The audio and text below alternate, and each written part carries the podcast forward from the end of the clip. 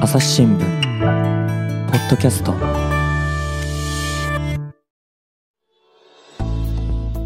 朝日新聞の神田大輔です、えー今回はですね大阪本社に来て収録をしておりますプロ野球デスクの稲崎光一さんに来ていただきました。稲崎さんよろしくお願いします。あ、よろしくお願いします。まあどうもですね今年はですね関西のプロ野球が熱いということのようなんですけれども今日はですねその中でもパ・リーグのオリックスについて伺おうと思いますで稲崎さんはですねデスクという立場なんですよねはい、そうです。つまりその球団の担当記者っていうことではなくっていろんな人の原稿を見る立場はい、あの、はい、記者が書いてきた原稿を、まあ、直すと言いますか。はい。はいはい、はい。まあ、読者の皆さんに読みやすい形にして伝えるっていう、えっと、ご自身も野球の取材は担当されてきたんですよね。あ、そうですね。あの、野球記者の経験が長くうんて、うんうんはい。ちなみ、に、オリックスの担当は、それが、あの、したことないんですよ。そうなんですね。あの、はい。関西に勤めてたことは結構あるんです。はいはい長い期間やってたんですけど、オリックスを担当はしたことがないっていう。なるほはい。ど、どこを担当してたんですか？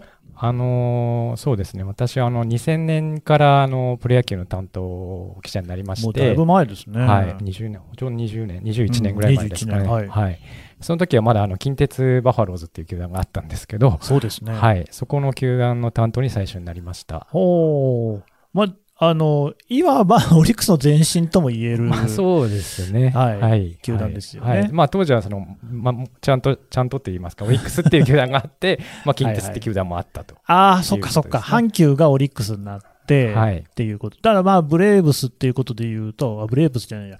あの、今のおオリックス、オリックスブレーブスですよね。オリックス、ブレーブス。え、うんえ？バファローズになったんですバファローズ、ごめんなさい。ブレーブス。スは阪急だ。はいここら辺がね、パ・リーグに疎い私、本当に申し訳ないです。不勉強で。ですねということですけれども、で、その近鉄のご担当と、他に、はいはい。どこかえー担当は、近鉄をその2000年に担当しまして、うん。はい、その年はあの梨田監督の1年目で最下位だったんですけれども。はい。ではい。あ残念だなと思って、もう1年やりたいなと思ってたら、えー2001年に、えーうん。と同じ関西にある阪神タイガースの担当になれと言われて、えー次は3年間、あの阪神タイガースの担当をしました。なるほど。はいちなみに、まあ、阪神の話はまた別にね、するならするとして、その時の阪神のえー成績っていうのはどんな感じでしえた、ーあの2001年はですね、あの野村監督の、え3年目でして、おいおい。え3年連続最下位という結果に、えー終わりました、ね。まあでもそれがね、今の強い阪神の礎というか、意識変化にはなったのかもしれないですよね。はい、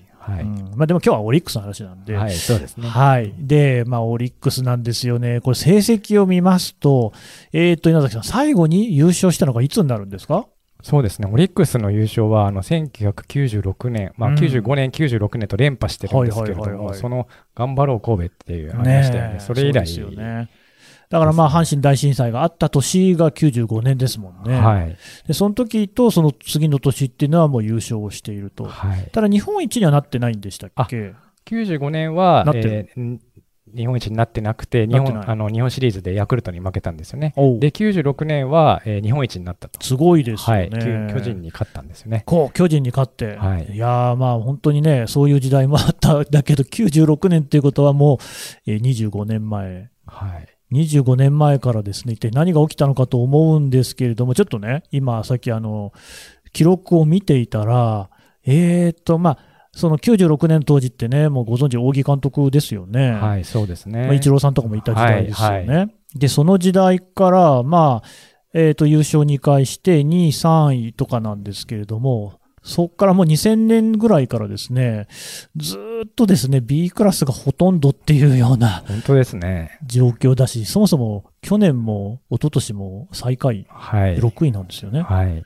なんで今年こんなね、優勝をこう争うようなはい。強いチームになったのかっていうのが今回のテーマなんですが、まずそもそも 優勝していたチームがなんで落ち込んじゃったのかから聞こうと思うんですけれども、そうですね。はいあのーまあ、96年に日本一になって、イチロー選手とかね、活躍してうんた時代がありますよね。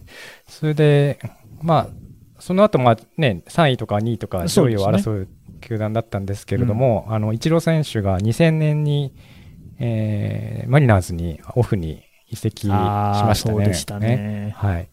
でその後は田口選手もああの大リーグに行ったりとか、うんうんうんまあ、ありまして、チームはだんだん弱体化してた中心選手がどんどん抜けちゃったとはいありましたね。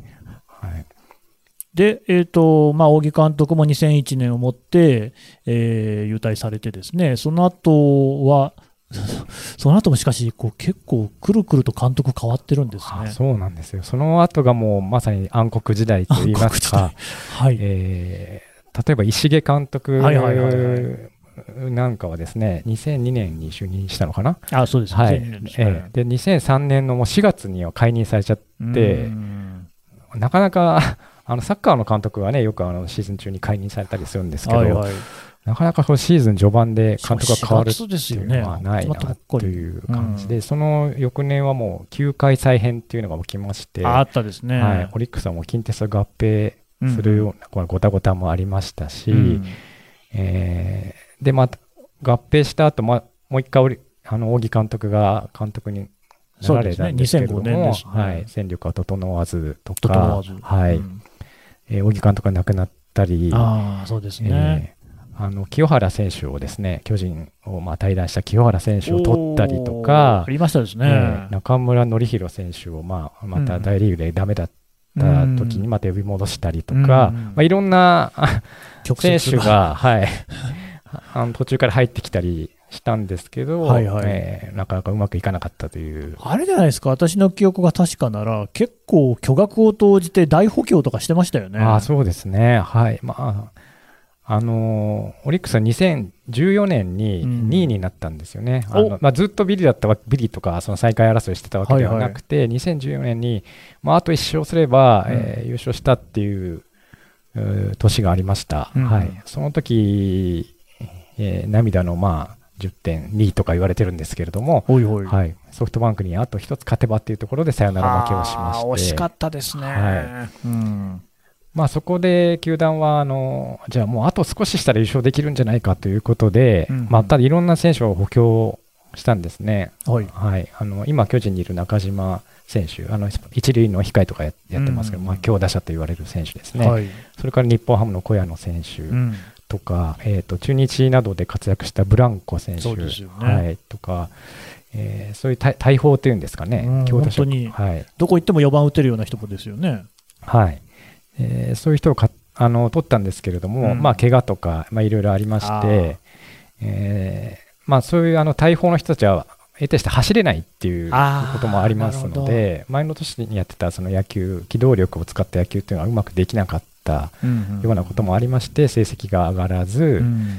結局また再あのなんですか、えー B クラスに逆戻りという、まあ、痛い経験がありましたね。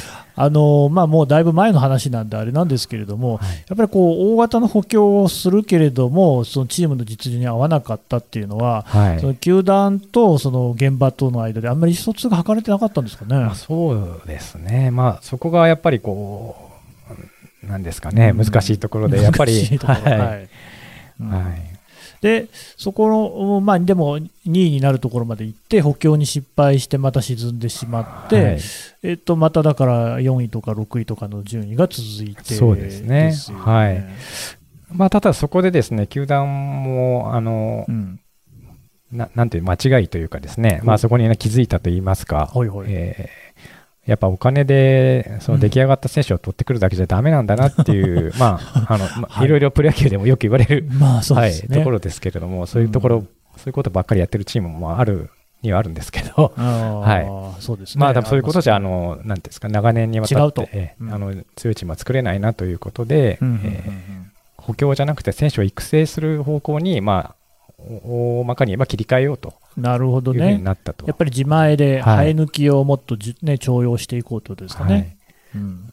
まあ、そうやってあのドラフトでですね、あうん。の高校生の、えー有望な選手、まあ、すぐには試合に出られないだろうけれども、2、3年後には、えーきっとあの一軍の戦力になるだろうなっていう選手を、まあ、多く取り始めた。という、あのまあ、球団の転換がありましたね。なるほどね。その転換し始めたのっていうのは、大体、なんか2018年とかその辺になってくるんですか？そうですね、2015年にまあ失敗しまして、ね。えー2016年のドラフトで、うん。えーまあ、今の大エースと言われているあの山本由伸投手をあのドラフト、ええー何位だったかな、4位かな、なんかで取ったんですよね。あの時ですか。はい。へで、その時は高校生の投手を3人ぐらい取ったのかな？ーああ、はいもうじゃあ即戦力じゃなくてはい育てようと。はい。はいというふうになってきて、この、最近もですね、うんあの、えー宮城投手っていう今年まあ活躍、ブレイクしてるピッチャーがいるんですけど、ええ彼もまあ江南高沖縄の江南高校からドラフト1位で入ったピッチャーですし、えーまあ、そその今年、まあ、ショートで活躍している紅林選手っていうのも、まあうんえーと高卒2年目の選手ですし、うんまあ、普通はですねあの低迷しているチームっていうのはあの社会人とか大学生とか、うん。まあ、すぐ使える選手を、ね。まあ、取りたがるというか、まあ、それはそうだよなっていう感じなんですけど、そこはあえて高校生を取ってるっていうのが、まあ、オリックスのなんていうか先見の明といいますか、うん。そういうところがあるのかなと思います。ね。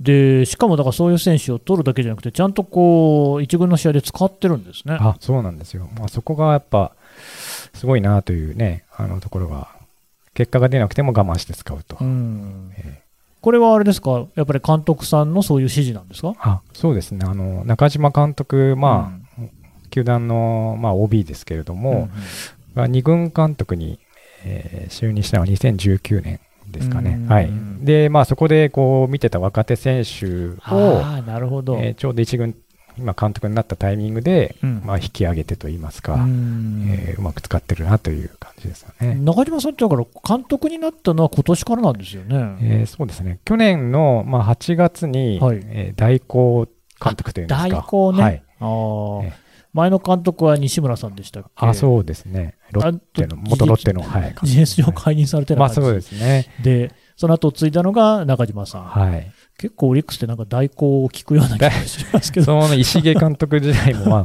あ、はい。のことをまあ思い出すと結構ですね、シーズン中の解任とか辞任っていうのが多いんですよね。ねそうすると、まあ次の監督どうするんだってことで、うんまあ代行、まあヘッドコーチやってた人とか、うんまあそういう人にこう、とりあえず代行、なるほど。とりあえず感がなんか 結構ありますかね。まあまあまあまあ。でもそれが中島さんの場合はこうピタリはまったと。あそうですね。はい。もともと2軍をしっかり見ていたんで、そういう若手なんかにも目が行き届いてたわけですか。はい。もう全くおっしゃる通りで、はい。多分2軍でくすくすぶってたと言いますかね、うんうんそういう選手をこういうふうに育てれば、こういうふうに使えば、うん。なんか力を発揮できるんじゃないかとか思ってたんじゃないかなと思うんですよね。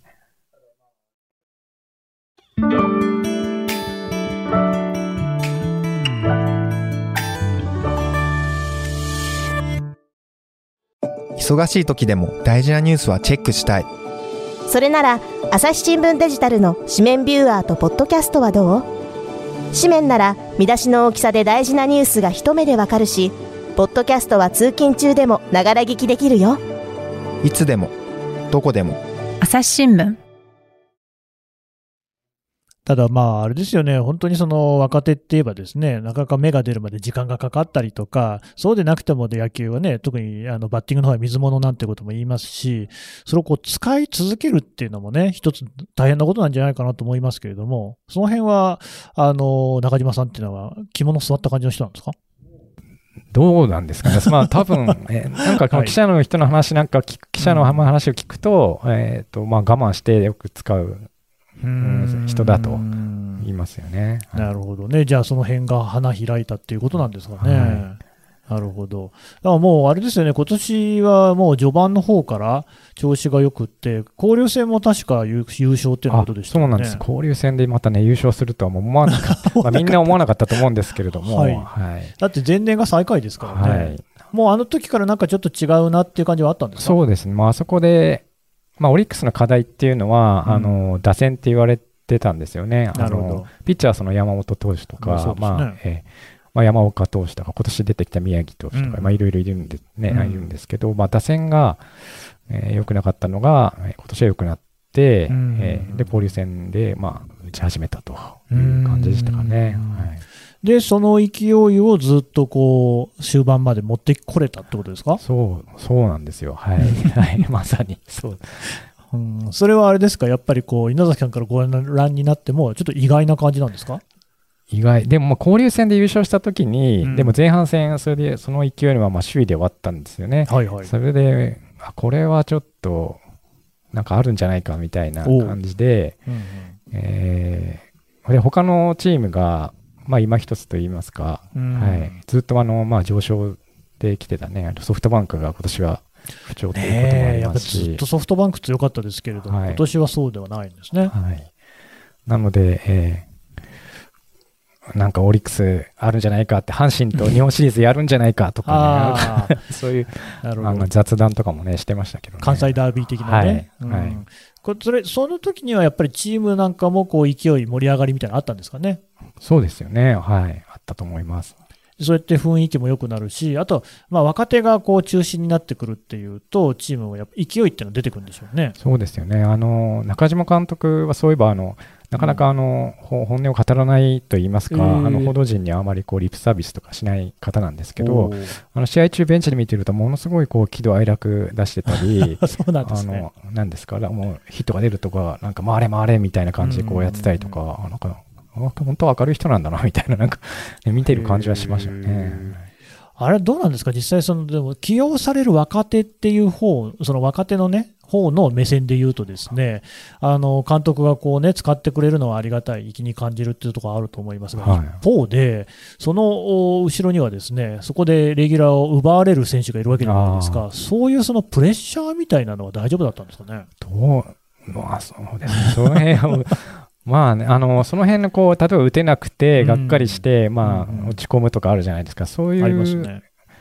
時に、なんかこう、中島監督にしても、まあ、コーチ陣にしても、うん。割となんかこう、まめなフォローといいますか、そういう、あの、冗談めかしたフォローとかしてるような話は聞きますよね。なるほどね、じゃあやっぱ中島監督やその、まあ、いわゆるこう、ね、中島内閣的なね、はい。夫人、コーチ陣なんていうのが、結構そのあたりは細かく目配りしてる。そう、そのようになんかね、聞いてます。はい。ん。なんかちょっとこれ、俺、不調のあれとは違うんですけれども、うん。例えばデッドボールが当たった選手とかいるじゃないですか、あーはいはい。なんかには、あなんかボールの方が、ボールは大丈夫だったんかみたいな、うんなんか当たった、あ選手じゃなくて ボール、ボール大丈夫だったみたいな、なんか、はそれどういうことなんですか？お前の体よりもボールの方が心配だみたいな冗談めかしたちょっと言い方とか、どね、ちょっといじりというか。いやいじりというか、んまあ、フェンスを激突したせん、ね、守備でちょっと、はいはい。そういフェンス壊れてなかったかみたいな。なるほど。あの そういう、あの、なん、なんていうんですかね、きついジョークというか。ああ、ちょっとやめてくださいよ、みたいなね。はい。なんかそういう声かけをするっていう話をちょっと聞きましたね。なんかね。まあね、なんかこう、雰囲気の悪いチームって本当シーンとしてるなんて話も聞きますからね。えそうするとこう、こう、賑やかにワイワイやってる感じ。すごいですね。でもこれ、だからやっぱりなんでみんなこれだけオリックスで騒ぐかっていうと、やっぱり長年ねえ、はい。こう、なかなか振るわなかった B クラスが続いたっていうところで、それこそ稲崎さんがご担当になっていた阪神なんかと比べても、はいやっぱりちょっとこう、存在感が関西においても違うところあるじゃないですか。まあ、全然違いますよね。その辺ってやっぱり感じますか？はい。な、なんでなんですかねって、僕はもともとあの関西の出身じゃないはいはい。ところもあるんで、うんなんでなんだろうなって思ってたんですけど、うんあのメディアの取り上げ方とかも、うん。まあ、全然ね、はい、あのい一郎とかがいた強かった時のオリックスでさえ、まあ、そんなにねに人気が、まあ、優勝した頃はねあったと思うんですけれども、そうじゃない時はね弱い阪神のなんか新庄選手とかの方がめちゃくちゃ取り上げられてて、あのまあ、スター性はありますよね。はい、一郎が活躍したことよりも新庄特打ちとかのなんか新聞 スポーツチームの一面みたいなそういうノリはありますよね。不思議な感じするのは、はいだってもともと関西って、はいまあ、近鉄がいて、阪神がいて、南海がいてっていうね、はいだからパ・リーグの球団はいっぱいあったから、はいそういう土壌はあっておかしくないような気もするんですけれども、はいなんか阪神に集中しちゃってますよね。そうなんですよね。まあ、本当になんでなのか、本当に。まあ、あのね、巨人っていうチームがあって、そのライバルっていう、対抗軸みたいな感じであったのはね、間違いないと思うんですけれども。しかもパ・リーグの人気っていうのが本当にどんどん上がっていったっていうのが、まあね、それこそ2000年ぐらいからもうずっとそういう。傾向あって、えまあ、各地でね、日ハムであったり、楽天であったり、はい。それこそもちろんソフトバンクであったりっていうところが大人気になってる中で、なぜオリックスはっていう感じもね、えはい。しますけれども、ようやくその悲哀といいますか、そうですね。ここを抜け出せるような感じになってきた。はい。はい。あのーまあ、優勝してね、まず結果を出さないとね、あおのーどメディアの扱いとかもそうですし、うん。まあ、そこでこう存在感をね出してほしいなって思うんですけれども、うん。あの阪神とはね日本シリーズやややらないと、多分注目しないと思うんです。それそれで、阪神、で、関西の人は阪神戦を見るから、なるほど。はい、で、オリックスが阪神をやっつけたりすると、オリックス強いやんけ、みたいな感じになるんじゃないかなって、まあ、まあそういうこと言う人もいますよね。なるほどはいね。いや、テレビとかも露骨に阪神戦ばっかやってますもんね。そうなんですよ。うん、オリックス戦もやったらいいのにと思いつつ、でもやっぱりもともと阪神戦の方が視聴率取るっていうことではあるんでしょうね。まあそうなんですよね。うんでもどうなんですか、今までのお話伺いますとね、まあ若手が伸びてるってことじゃないですか。ということは、これ、しばらくオリックスは強い時期が続きそうですか？そうですね、まあ、そう そうなりそうだなっていうあの気はするんですけれども、これもまあね、あのなかなか相手あってのことなんで、うんまあオリックスのことだけ見てると、オリックス上昇チームになりそうだっていう気はしますよね。あのいい選手をあの毎年毎年あの高校生を取ってきては育て、そういうあのサイクルがうまくいってますし、えーそういう、うんなんですか、なんかいい流れが来てるなと思ないますよね。。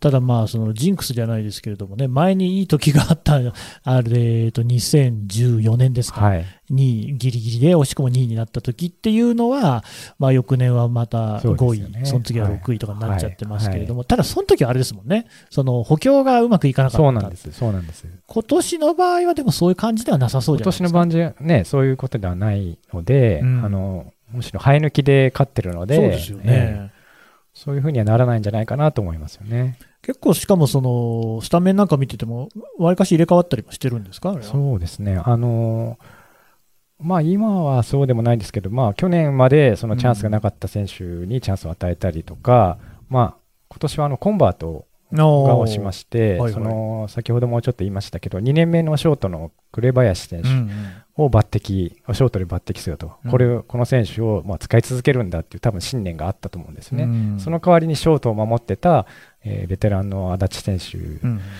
という、えー足立選手をセカンドに回したと。うん。えーで、それで、えーセカンドを守ってた福田選手って足の速い選手が、はい。まあ、追いちょっと追い出される形になったんですけど、で彼がまあ1年放棄して外野でも試合に出たいと言おって、ー。センターに回ったと。うん。でそういう足を生かすためにセンターを頑張ってるっていほうほうほうほううまあ形がありますね。だからそういう適性ですかね、うん適材適所と言いますか、えーまあそれが中島監督の見る目が当たったのかなという感じですよね。なるほど。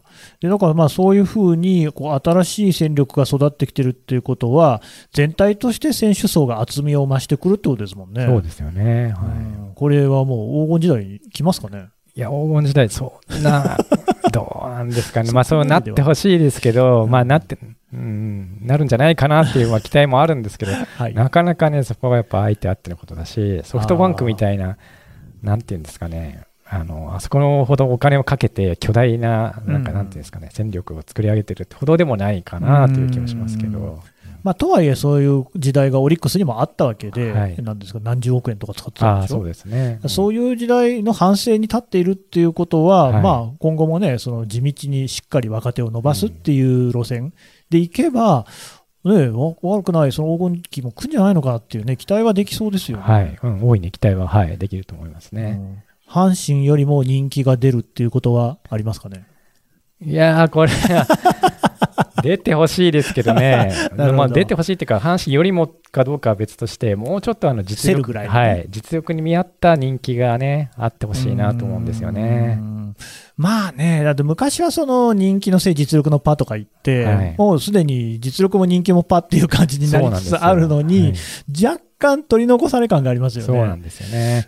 うんまあでもこの辺ではね、最近はもう盛り上がってきてるんですけど、あの大阪はいはいあたりでは。まあでですけど、多分関東に住んでたら、まあ、オリックスを取り上げるられる、はいね機会も少ないと思いますので。私も一応東京に住んでるんですが、はい全くピンときてないと ありますね。そうですよね。あの新聞の紙面もやっぱりちょっと違いますからね。はいうん、とはいえ、でもそら、優勝日本一ってことになればまた違ってきますからね。はいうん、じゃあそこら辺は大いに期待するっていうことで、そうですよね。はいわかりました。稲崎さんでした。どうもありがとうございましたあ。どうもありがとうございました。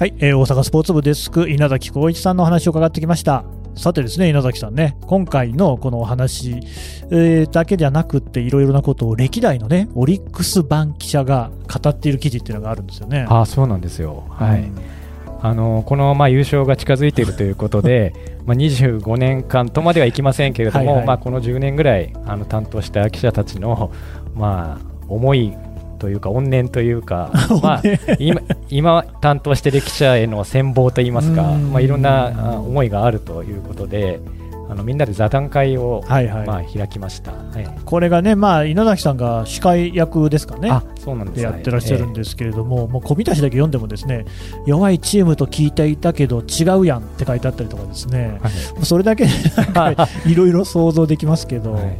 えーこれはあの記事のねタイトルが、なぜ強いオリックス25年ぶりの優勝を目指す歴代番記者が熱く語るっていうタイトルでこれはポッドキャストの概要欄からもリンク貼っておきますので、あありがとうございます。はい、ぜひ読んでいただければと思います。稲崎さんどうもありがとうございました。あどうもありがとうございました。朝日新聞ポッドキャスト朝日新聞の神田大輔がお送りしました。それではまたお会いしましょ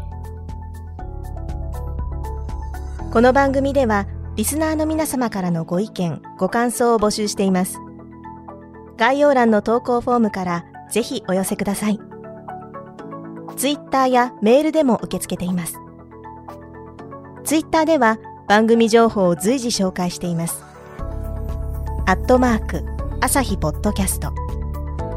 朝日新聞ポッドキャストで検索してみてください。